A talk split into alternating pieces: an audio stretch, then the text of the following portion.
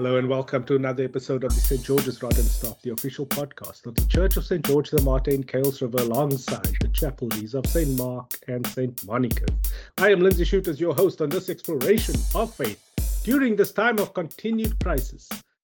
There is light at the end of the tunnel. As always, I am joined by the rector of our parish, the Archdeacon Rodney mm. White. How do I find you today? Good day, Lindsay. I'm glad you ended off light at the end of the tunnel. Um, two positive things coming out of that that I suppose makes one feel positive is light and end of uh, mm. the tunnel, the dark, dark space, uh, which I suppose is how we come to Christmas from Advent. Advent has lots of candles burning in it. We burn a candle a day. So, does in uh, you know um, have a sense of that in it. Today, I was feeling quite quite um, okay when I started out the day, but was quite challenging after the wedding because I just heard that the the the, the families of the of the of the couple had given their money to an to a person who was going to do the reception and apparently they couldn't find this person after that oh good and so they oh. find other ways to do that and it's just so heartbreaking uh, when when i heard that um, somebody who, who shared it with me said that there was a report in the newspaper that apparently this particular person or company has been doing has been caught out with this thing taking people's money and never acting on the deal. So i just thought you know that just brought my spirit down and i had to I had to, I had to grovel again in the mud to try and work it out the anger feelings and all of that. You know um, given given that i know how this couple they really work um, to make things work for them.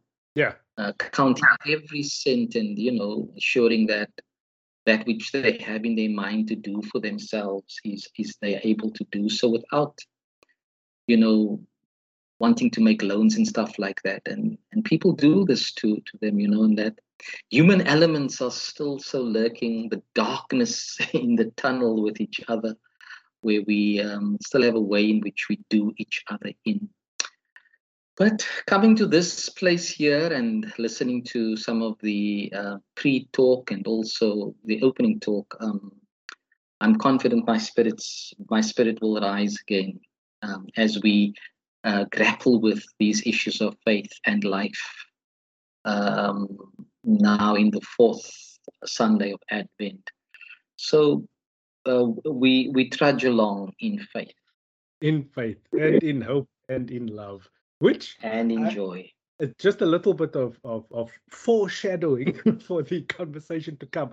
Uh, the theme you have extracted for this fourth Sunday of Advent, in which you will be lighting the fourth candle, which is the love candle, as you have interpreted for this Advent season at St. George's.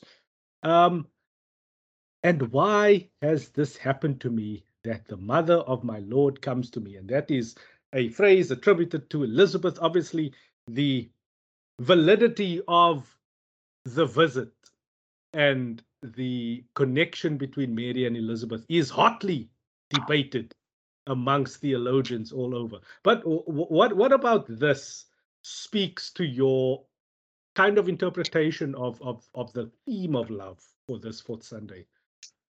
I I I I think that the fact that these two people were so close to each other and that they my my my understanding is that they besides being family were bonded to each other as sisters in life you know in life experience and that being with one another is was not an abnormal thing for them. Um, and so visits to each other's homes sharing time with each other uh, whatever other topics they spoke about well, they were basically with teenage girls, 14 years old. We don't know what the rhetoric between them would have been. Um, but they shared a close yeah. bond with each other. They shared each other's encounters. and they encountered things together. So um, I mean, and what what what better for two pregnant women to come together and ex, and ex, experience uh, the joy of what pregnancy means to them and the feeling of the babies between them? Isn't that love? Um, you know, the, the sisters bond um, when when when the, the anxious husbands are wanting to smoke cigars and open champagne uh, to the sisters are talking about the experiences of the womb that they are feeling. They can't see it. The monitors that look at them, you know, in modern day time, the scans and stuff. But then you had ancient wisdom of what it means to yeah. be pregnant, what the baby was doing. I think that would probably be far more uh, a celebration and a support between them um, you know, when when when your wife feels the baby, the first thing she says, "Come and feel here," and then you go and feel the child decided not to make the move. Mm. yes. But women know that mothers bearing children so I think they bond together. They bond beyond just being yeah. family and the common experiences that they will have in sharing, and their own experiences as women that's all centered along about love, the respect that they have for one another. Um, and I suppose the hint of their spirituality in this um, in this text of Luke. Indeed. Um, it, it does fit into my definition of, of love as well, which is that bond that forms through the shared human experience. So it's like the infatuation is what I don't want to use the term turns you on or like it, it opens your eyes to viewing the person in a in a different kind of through a different lenses, not as you would view a friend, but more like something different. Um, and the sharing of your human experience that you grow that love within you. And with with with that said, the collect for this week does speak directly into kind of the different characterizations that you could have from about love. So please bring us together with a collective prayer and then we, we can talk a little bit more about that. My sisters and brothers, good afternoon, good morning, and whatever time you'll be listening to this. Thanks for joining us. Let us pray. God of Elizabeth and Mary, make our hearts leap with joy. Fill our mouths with song of, of praise and make us ready to welcome the Christ in our midst, who is alive and reigns with you and the Holy Spirit, one God in glory everlasting. Amen. So that picture that was painted there is very much like a, a Disney movie interpretation of love, where it's like your heart is leaping with joy and there's songs in a song in your heart and you know everything is just filled with beauty. Always associated Christmas. And I mean, we are on the eve of Christmas uh, um, to come. This is the fourth Sunday in Advent. Luckily, Christmas falls on a weekend this this year. Weekend, it's yeah. always it's always nice when that happens. Um, so I've always associated Christmas time with the time of hope. The message is always hope, because even in the readings, um, like from Micah, uh, the Lord says, Bethlehem, you are one of the smallest towns in Judah, but out of you I will bring a ruler for Israel whose family line goes back to ancient times. So there's that that hope. But now, where does love? I, I get the joy, I get the the faith aspect. Um, where does love tie into Christmas time? I I think in the word in, I think in the word gift, in the word giving, God giving um, um, uh, the word giving, I think, is perhaps the most profound word for me, in which, um, and the whole coming, the whole gift of of life through the birthing process. The womb gives life to the newborn baby the womb um, celebrates life in creation and in humanity because the womb has pre- preserved life, has grown life um, through the period uh, that is designated for um, pregnancy and brings to brings into life the, the joy of a newborn baby, which I think generally people see as a gift from our Creator God. So I think it's born in the word, the gift. Um, uh, you know, when I read as a as a, as a semi theologian, the Lord says and the Lord does, then that's a that's His way. That's God's way of giving, of releasing that that um, uh, eternal energy that's life giving through word, through presence, and in the person of, of, of Jesus, as in the persons of those that he collaborates with to bring about what humanity needs, what his people needed at the time, what people generally need. So, um, you know, uh, yesterday, some of the members of our congregation went to to West Bank, where they normally give out food. So it's the gift of food through donors and through the gift of making. But they also went the extra mile at, at in terms of the season. They were giving clothes they were also gifting other personal hygienic items um, to people. So it's the it's in that word a G-I-F-T gift or give G-I-V-E. For me, that's how I understand the whole love is about giving and giving of self. Hmm.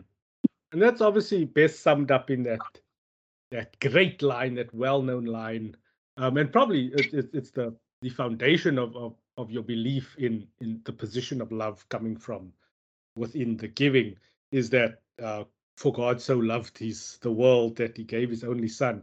Uh, but but I want to absolutely, I absolutely. Want to, I want to reflect on that, and and as always, I mean, I'm going to come with the the idea that is born in my uh, kind of agnosticism where it's like if God is the all knowing and all powerful, like what was the actual gift?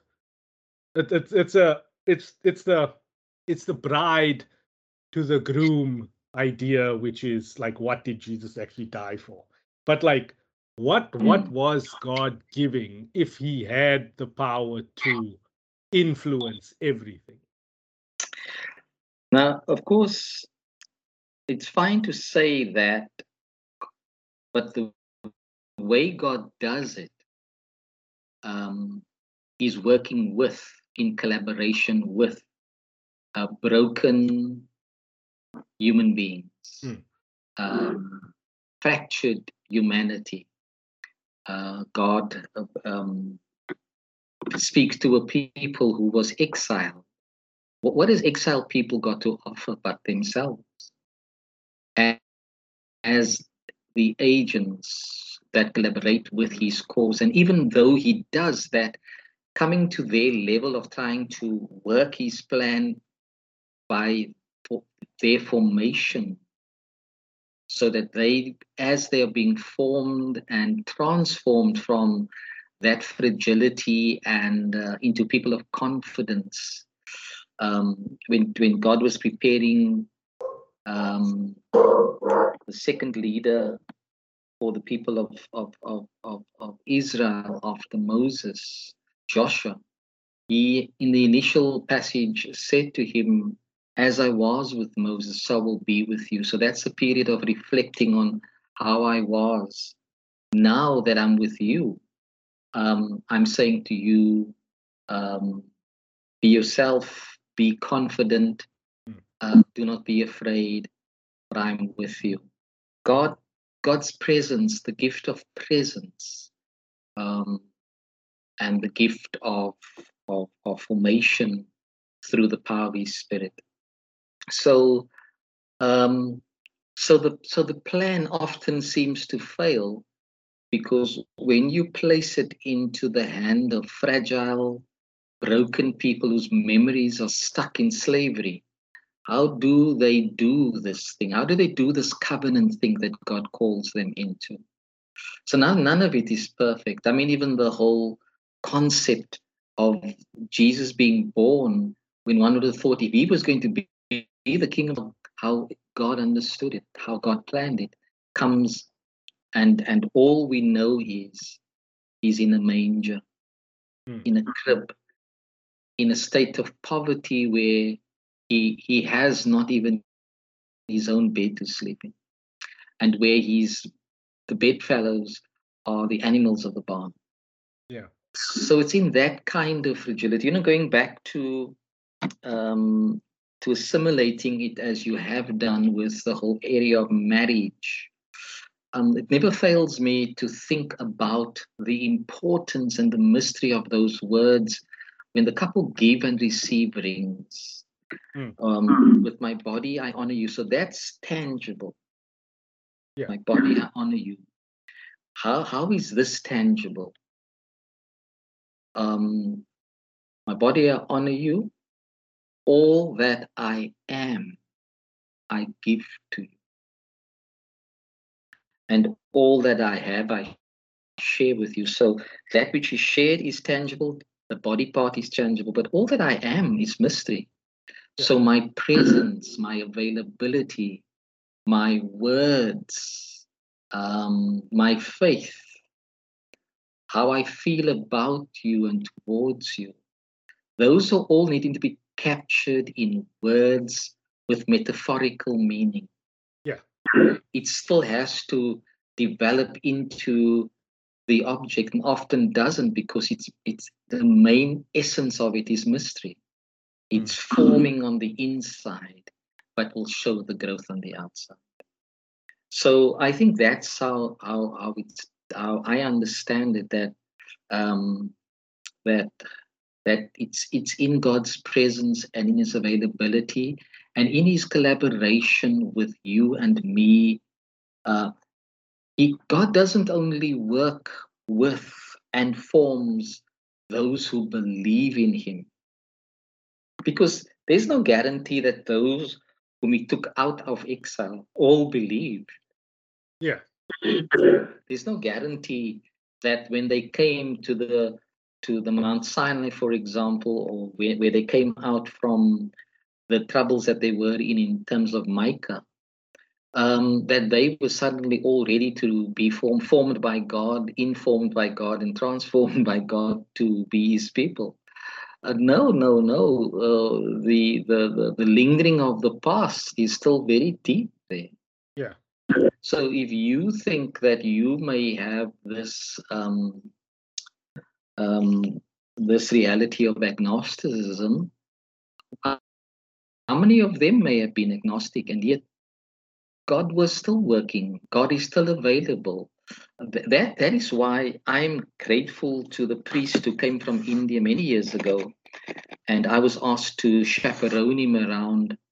And we were talking about, you know, Bible and about various other things. And he, I remembered him saying to me, um, a thing like this, when when I then my response to him was, eh, well, of course, the favorite words in the Bible is God's love the world that He gave His only Son that whoever believes in Him should not perish. And he said to me that text without also reading the 17th yes. verse. And that made me think very seriously. So I never these days quote John 3:16 without quoting John 3 16 and 17. Yeah. For God sent his son into the world not to condemn it, but to redeem it. Mm. Now, for me, that is what God God works and collaborates with us redemptively. Yeah. And he's got to do that by virtue of his presence and availability and with the words that he speaks to us um, to to help us and to understand that His presence is a presence of creativity, a presence of re, uh, that's redemptive, a presence that offers sustain the sustainability of life, a new vision of how to be. Okay, it's interesting that you you kind of almost answered my next question, which was going to be I can I draw from the hope of Christmas. I, I I see the message of Christmas being one of hope because it's the one that is most universal. So if you look into Christmas and Christmas's global impact on humans everywhere, um, there were some very interesting and inspiring discussions uh, on social media in South Africa over the last week of Muslims who put up Christmas trees so that their children can experience Christmas and how this is frowned upon in, wow. in those kinds of communities as well.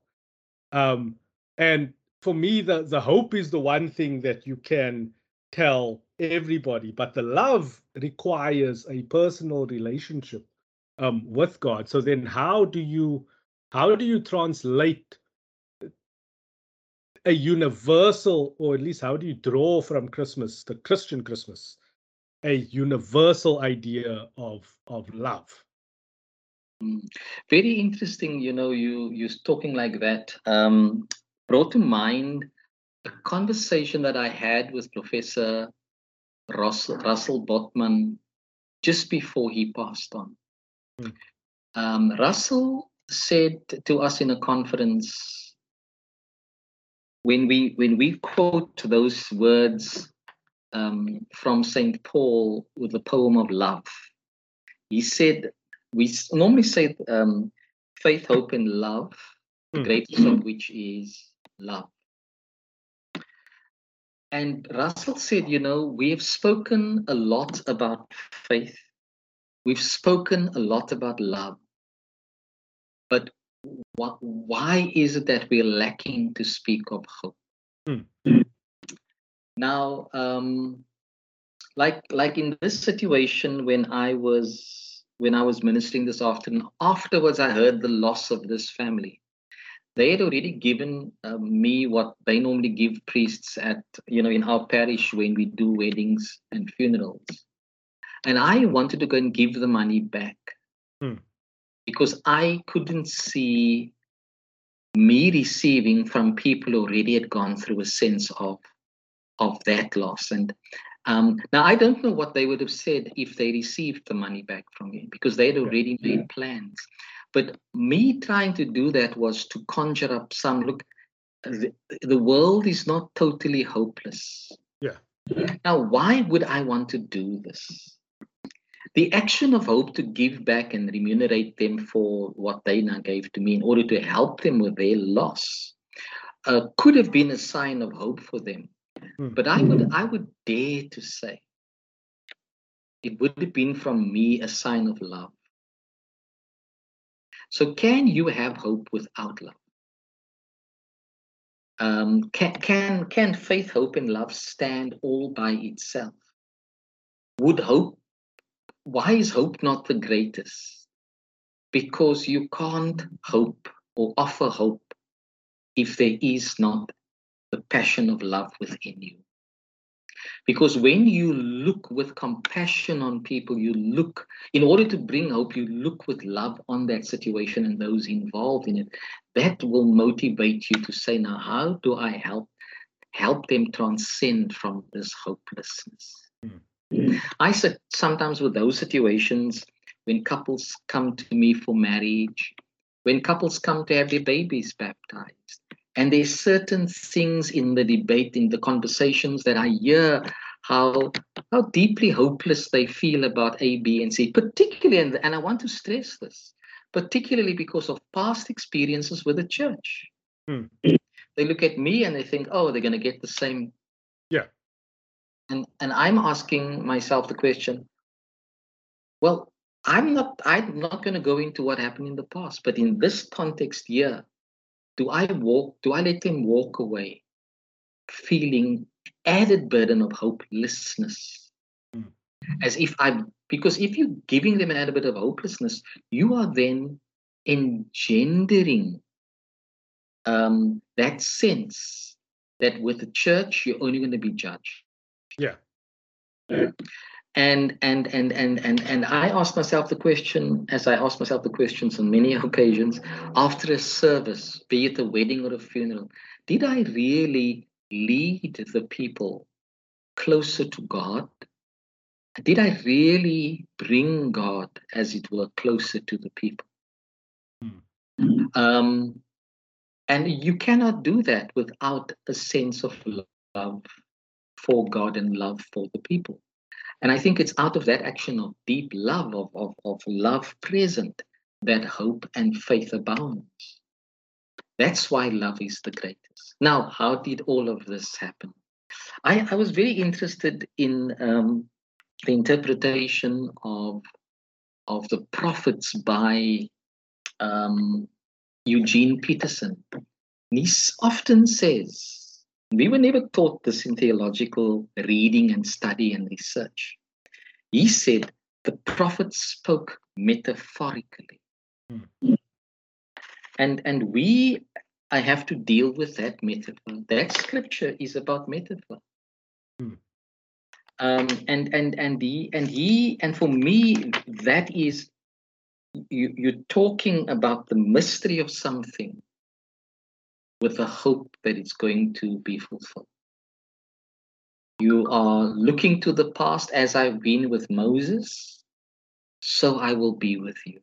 Hmm. So, how would God be with Moses and me? So, Joshua was going to be open to the same experience that, that Moses had of God, that would hmm. also empower him in his own life and in the ministry he was called to do. At the end of, of, of, of, of Joshua's uh, writings, he comes up with this amazing statement everybody uses as for me and my house, we will serve the Lord. Yeah. Throughout of that journey.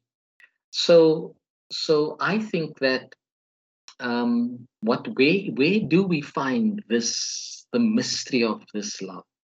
Mm-hmm. I happen to reflect very deeply on Christmas one year. And when I was standing and recognizing the manger and where we place the manger, um, I, it dawned on me, it came to me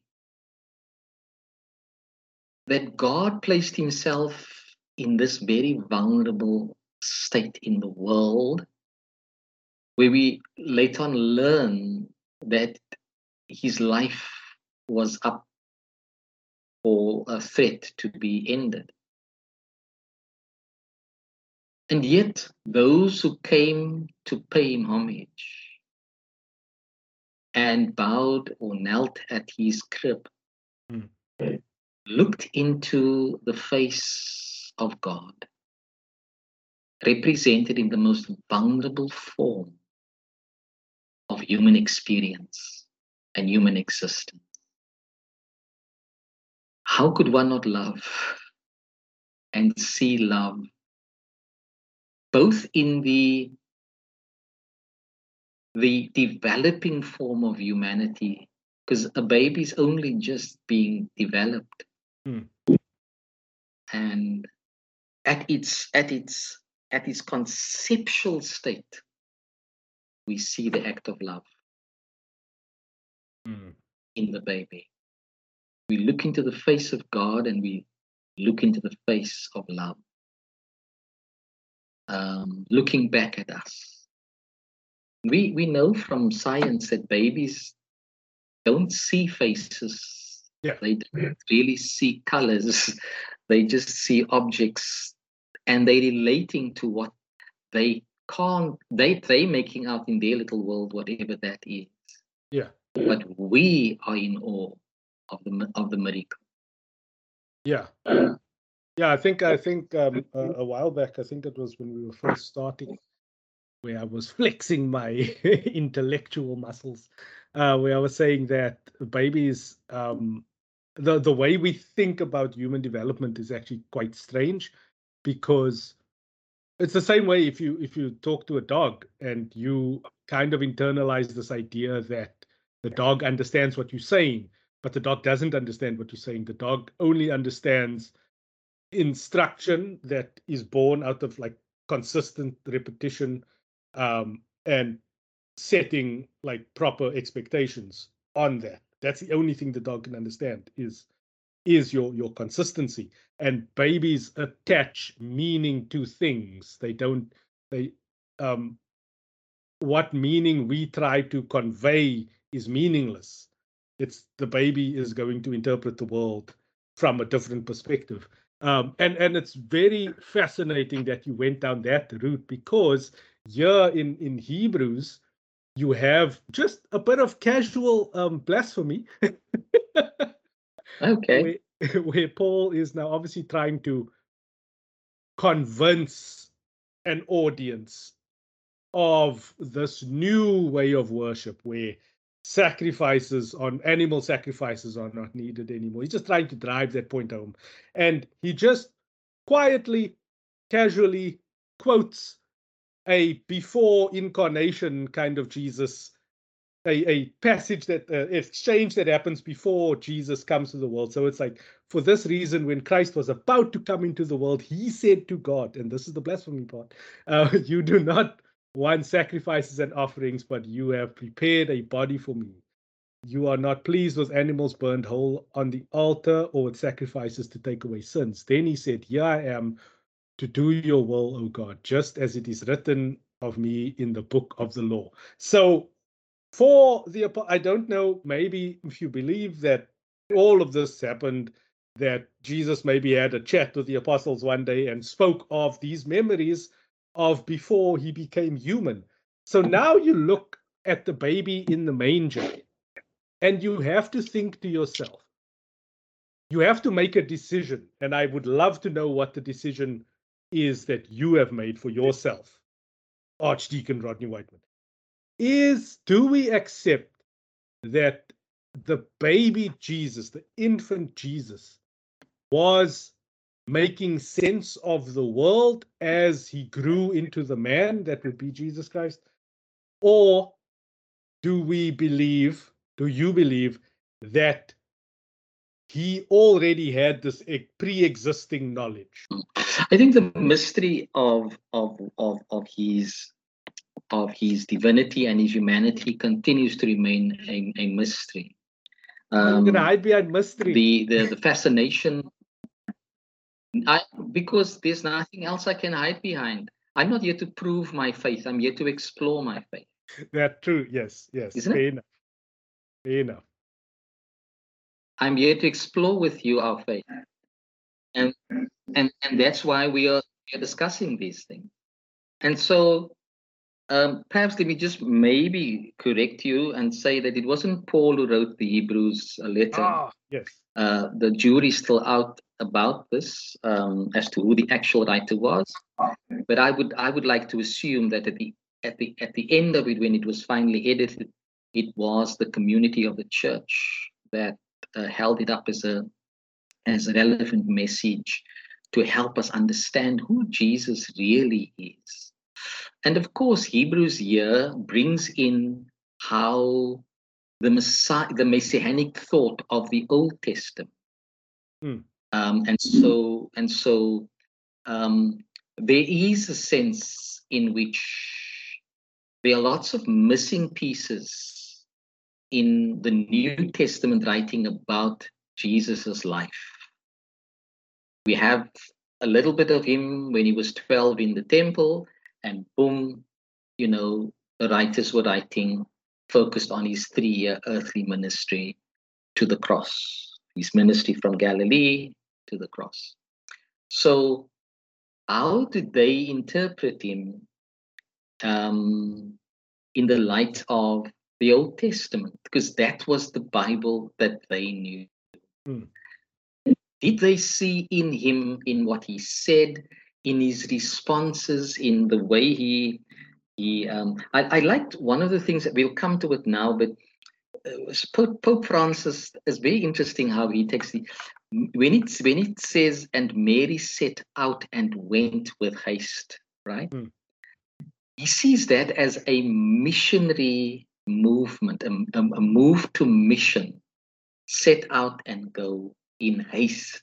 This message that I'm carrying must go there.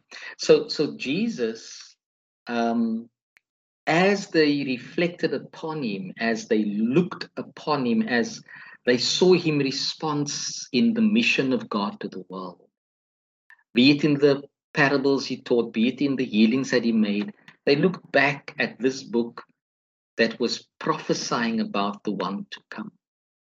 And therefore they saw in him um, a sense of, of the, the anointed one who will come from among them and will save them. But of course, their understanding of the salvation was very nationalistic. Mm. So did he know? Still is. Yeah, yeah. Did he know the mind of God? How do we interpret that? Did he know the mind of God before he came? How do we interpret his humanity when the first thing about his humanity is that he's worshipped? He's, he's born in unusual circumstances where his mother and his father is not married, but but um, betrothed. Then he is is chased to for safety's sake as a refugee in another country. Yeah. Very unusual human, very unusual for a godlike figure, but not unusual to human experience. So, how does God enter into the world? He enters through the human experience to capture it from its very essence. And when necessary in mission and ministry, to bring in the, the, the, the divine um, work, which is the work of redemption. So, what Jesus was also trying to help people understand is that whilst on earth, he served the God of heaven or the heavens, hmm. whom he understood as Father. So then um, I take I take um, I take uh, hope from the words uttered at his baptism and at the transfiguration to try and understand how was he interfacing with the father to understand what the mission was what the earthly mission was. When the cup got bitter he said must i take this? Is this really the way we must go? Is there no other way we could redeem this this world. And there was silence from heaven. As if, as if heaven has spoken already. Um, and that was a deep reflective moment in the garden of gethsemane. Was it in that moments of prayer when they were looking for him and he was in a lonely place with the father? What was that intimate relationship doing what, what did he mean when he spoke to the lady at the well and said, You worship Jacob, what Jacob had told you, but those who worship God worships him in spirit and in truth. What was the quality of his teachings like that people would stand in awe? That it wasn't even what was even more than what the prophets could bring to their attention, even though they rejected it at the end of the day. There was a sense in which people responded and others rejected it. Um, but they stood in awe of what he had said. So, did he know or did he not know? See, there a balance between the two? Is there a way in which we can understand such a deep mystery? Um, how do I know? How do you know when we are reflecting? I'm using that word to embrace those who say they don't have faith. Hmm. Because people who claim they're not believing God is people who would also have a moment of thinking, mm. of processing what they're thinking. Mm. Those of us that believe our help comes from the Lord who made heaven and earth would say, you know, God, just give me an understanding of what needs to happen. And sometimes there's no clarity. But in ourselves, we have a sense this must be the way forward. So, so how do you unravel such a mystery even in yourself? When you respond as a journalist to the world, when you think about what is produced and what you have to respond to on a particular theme, what do you need to go through to process, to pre know, or not even to pre know, in order to prepare your responses to that kind of thing? Is there a sense in which we have to take a journey beyond our thinking and then find a way back into human life, as it were, to produce the response we have to give? Hmm.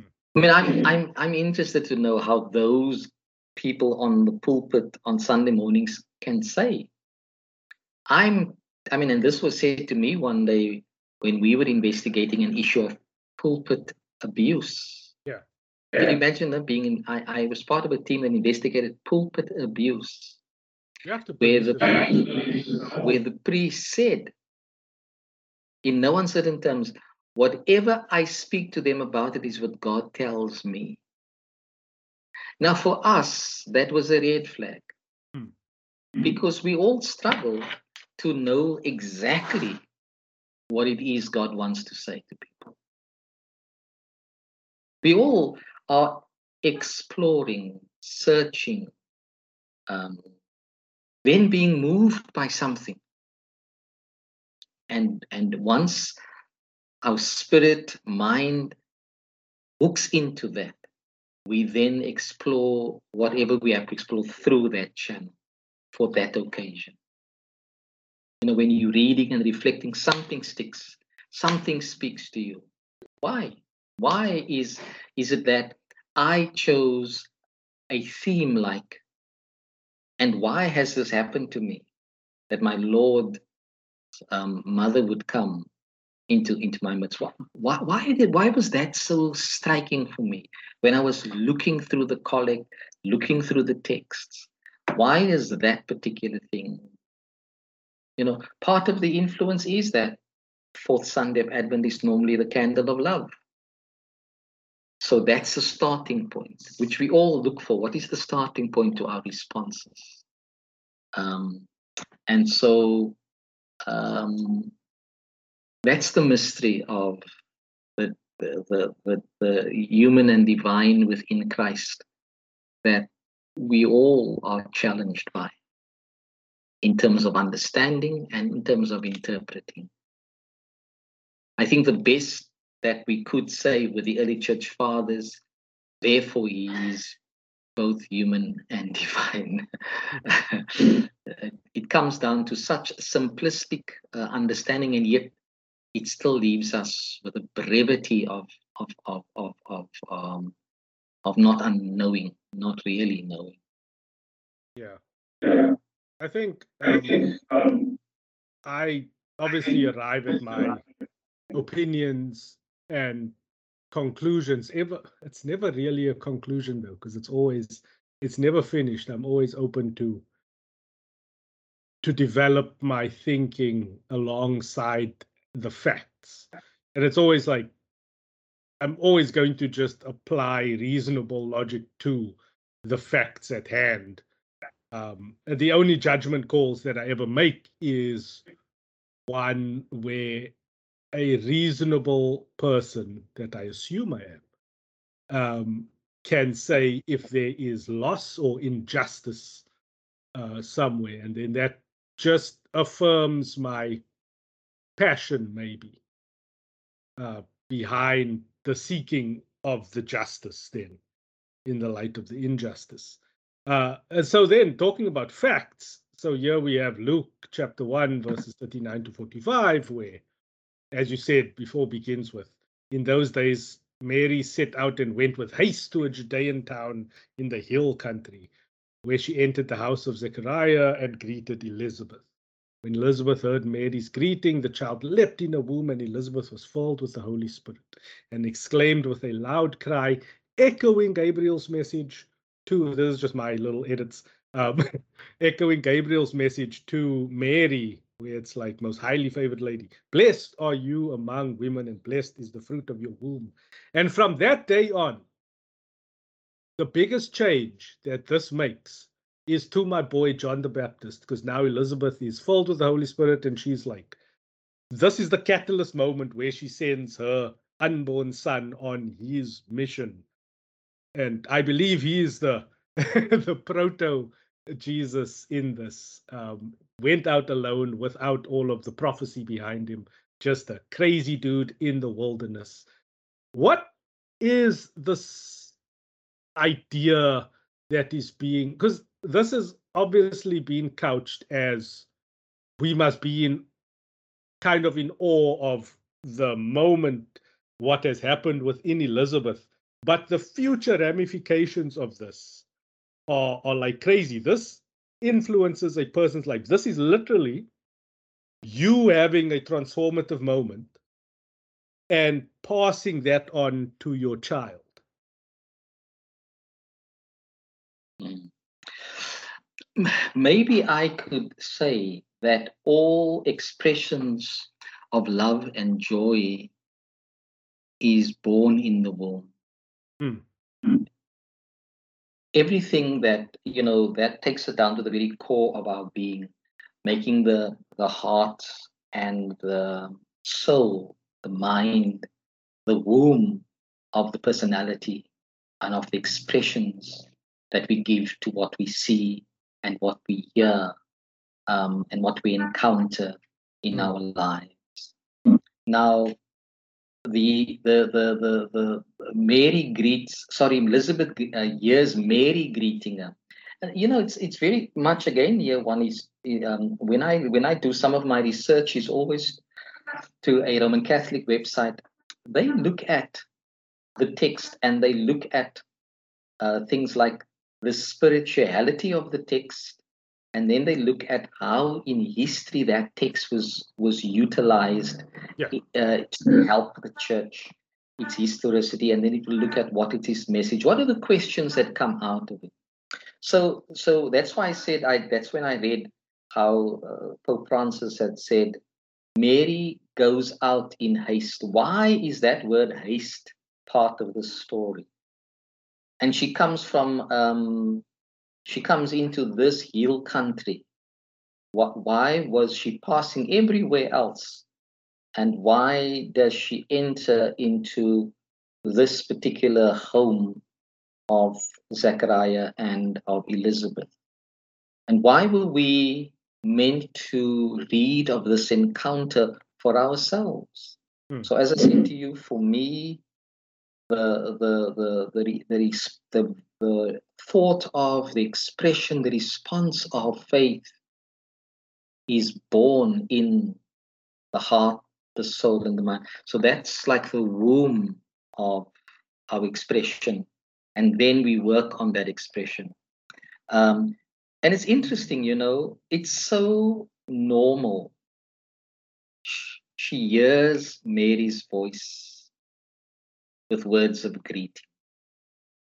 Now, I suppose if somebody's bonded with you and maybe at that stage you didn't even hear her uh, know she was coming or because mary came out in haste whether she prepared us elizabeth for this visit or yeah. not it was done in haste so it's almost as if mary had and uh, hasting to leave her home to go to elizabeth's home was was something that um, she felt driven to do, something that she sensed in herself is a must factor in her being the the, the bearer of, of Christ within her. And um, and that the one, and by the way, John is introduced by prophecy, uh, the prophecy of Isaiah 40, yeah. prepare the way of the Lord. Um, so so how then how then other other than the experiences of how John encounters Jesus at the baptism, according to Matthew, and then later on in prison, John seemed not to be sure in Matthew 11, I think it is. He's not sure who Jesus is and asks his disciples to go yes. and find that out. And of course, there's no further encountering story about how Jesus and John collaborated in this mission to the world. Uh, John the forerunner. We're not told of how they were raised, what they did together in their childhood, in their youth because focus was more on what God called them to do as a specific time in their life, earthly yeah. lives. But this moment captured in Luke the doctor, who probably would know what a little bit about what pregnant women are all up to and what goes on with the birth with the, with the, with the, with the birth of the child in the womb. Um, and is in tune with this kind of an experience um, uh, helps us to see that the the seed of joy and love and faith is already planted. All we need is that is that um, inspiration. Mm. When you hear what you see, what you encounter, a response is given. That the one called to prepare has a sense of the Savior's presence in the world. Mm. And his expression was, Now my task is at hand. The baby leaped for joy. Who would not leap for joy if you were the one who's the MC at the party? and you have to introduce the bride and the groom.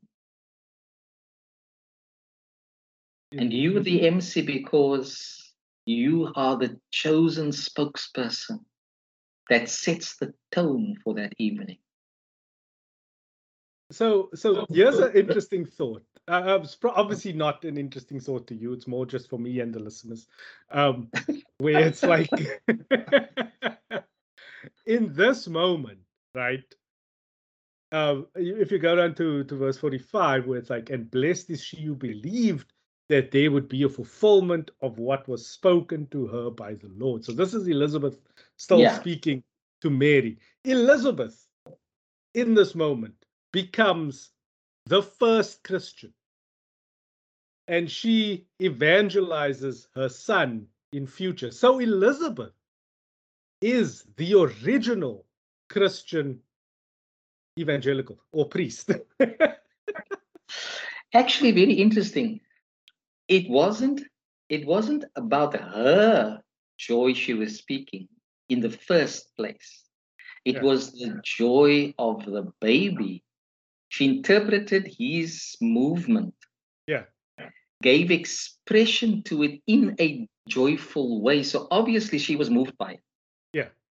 And then we are told then filled with the spirit. So now the movement is human and divine uh-huh. in combination with each other.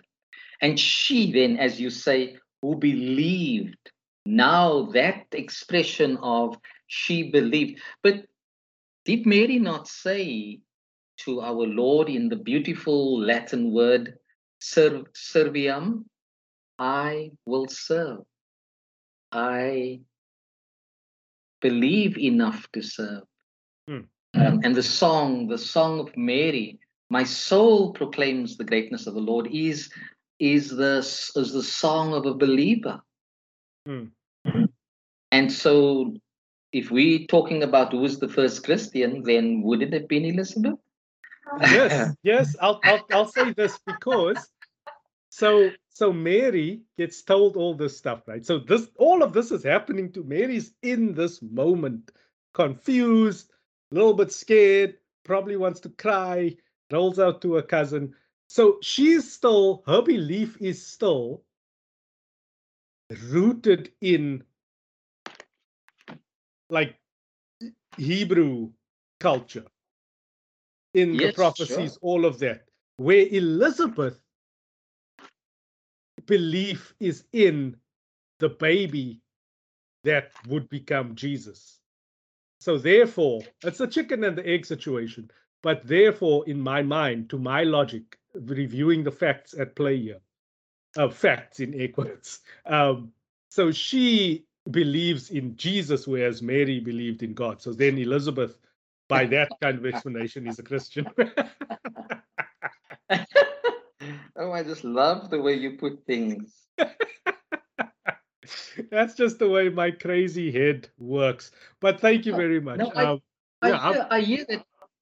Yeah, I mean, I think it latches on very much to something that I didn't interpret, but Pope Francis, when he says Mary goes out with haste, yeah, he looks at that and says, in that there's a mission focused movement. God is about encountering people and enabling them to encounter, be encountered. I was thinking about this the whole thing when we were talking about what was happening in our world, fracking, the fight about this, all the money, the things we are encountering in the world often leaves us sighing with hopelessness. Mm. Our encounter with this life is almost a sense of are we ever going to get it right? Who's really in charge?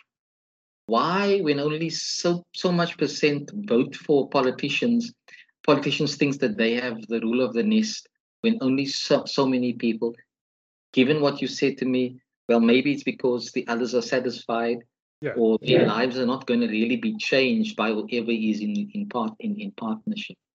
And, and these are areas we need to explore to ask ourselves what what what Ma, what May, what Elizabeth came to, who believed there would be a fulfillment of what was mm-hmm. spoken to her by the Lord. And was it just meant to be fulfilling in her life, or what, what God had spoken to would be a fulfillment through her for all of humanity? If you proclaim that in response to, to Mary's missionary visit to her cousin, and all she did was to greet Mm. Just hearing that voice of Mary sparked of this whole wonderful expression and experience of the Spirit that Elizabeth had, her own sense of what the movement of the baby was, and then praising God for for for um, for Mary and the fruit of her womb, and how God would fulfill what God promised to her and that conjured up belief in him. So so so in a way i i have no problem in you saying she was the first one that responded to what god was doing through jesus in the world. Mm. which then calls out us as believers or us who don't believe. He came he spoke they were those who believed in the fulfillment of what he spoke. Hmm. What's leaping inside of you right now? What responses do you have a sense in the womb of your response, in your mind, in your heart, in your soul, in your being? That when you hear, you feel something move inside of you. And she says, and blessed is, is she who believed. Mm. Who believed? That was an Elizabeth. Elizabeth is saying how Mary believed that what God has spoken to will be fulfilled. She was celebrating Mary's faith. I, I like my interpretation better. Uh, read the text. Read the text. I'm reading the text. My Listen, interpretation. She who believed that they would. It was actually she was caught up in the whole story of a of the encounters that Mary had had with the Lord, and saw Mary's faith. And yes, she came to faith in all of that. So yeah, we could combine the two stories together. I think there's something very positive in this encounter, simplistic encounter, and yet there are words in here that are so profound. A simple word like going out and hasting. of greeting, just hearing now, but what's the responses within us?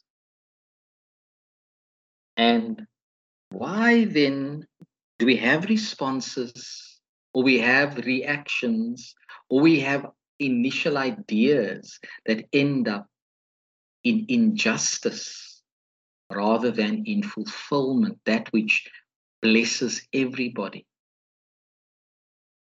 when in the actions of the world, certain people walk away with a blessing in inverted commas. Hmm. I don't know. I I am just happy that um, I, I managed to hold on to through this whole conversation and leave on a positive note uh, before Christmas. And you have made a very good case for the universal idea of love in Christmas in the Christmas message. Um, that it is that is greater than hope. Um, and that that that's all I can I, I think on that note, we will we will convene again for a special Christmas episode. Uh, but thank you very much for this conversation. Thank you everyone who has listened. Um, I hope I leave you in a positive light and filled. This conversation fills you with a little bit of Christmas joy because unfortunately I feel that this year um, the Christmas joy is a little bit absent from the world. I think we're all weary of everything that has happened before. Um, even my wife, who loves Christmas, is the very embodiment of Mother Christmas herself, has been a bit despondent. And yeah, we need we need that joy, we need that that hope, and we we need that that love, that love for for one another, that love for this period of time. I have my festive pants on. Um, I'm still working all the way up to to Christmas Eve, but that's neither here nor there. That's my own personal choices. But yeah, thank you very much, Father. And if you could please extract just a couple of brief extra points of reflection in the praise of the church. Just to say that the praise of the church this week I have combined with the Magnificat, which is the Song of Mary. And I'm going to read the Magnificat from the translation that Eugene Peterson places, which is different to the one I have there, because he says some of the things in a very unique way. So I'm going to read the first part of it. And after that, think about what the church needs at this time as we pray for him, pray for it. We're also praying for continence. And this is the first part of Mary's song. Mary said, I'm bursting with God news. I'm dancing the song of my Savior God. God took one good look at me, and look what happened. I am the most fortunate woman on earth. What God has done for me will never be forgotten. And God, whose very name is holy, set apart from all others. Now, that leads us into the second part of our prayers. Second part of our prayers, we pray for new parents and expected parents, expecting parents. We pray for couples desiring to conceive, for all children who are at risk. And the second part is God's name is holy, set apart from all others. His mercy flows in wave after wave on those who are in awe before him. He bared his arm and showed his strength, scattering the bluffing braggarts. So we then think of the next section in which we pray for those who are living in Bethlehem, Christians, Jews, and Muslims, whom we know are constantly at war with each other. For all refugees across the world, and for anyone experiencing fear, anxiety, or depression. He knocked tyrants off their high horses, pulled victims out of the mud. The starving poor sat down to a banquet, and callous rich were left out in the cold. And then in the last section, we pray for all who are away from home during the Christmas season, for all whose lives seem unimportant, for all who are injured. We think of the recent tornadoes, and for those who are sick, and for those who have died. He embraced his children, chosen child Israel. He remembered and piled on the mercies, piled them high. It's exactly what he promised, beginning with Abram and right up to now. And so we remember before God Charles Ismail and Louis Henry, who passed on. God may grant them eternal rest. So, as we conclude with the prayers before the concluding blessing, God of promise, you have given us a sign of your love through the gift of Jesus Christ, our Savior, who has, was promised from ages past. We believe as Joseph did, the message of your presence whispered by an angel, and offer our prayers for your world, confident of your care and mercy for all creation. Amen. So, my sisters and brothers, as we journey towards Christmas, go now with your hope in God's mercy. For all God has promised you will be fulfilled. Trust God's strength for your safety. Walk in the ways of peace and be ready to greet the coming Lord. And the blessing of God, our Creator, Redeemer, and life giving Comforter, be with you always. Amen. Go in peace with courage to love and serve the Lord. Go in the name of Christ. Amen. Thank you very much for tuning in. Thanks, Lindsay, a splendid job always. Love to your family.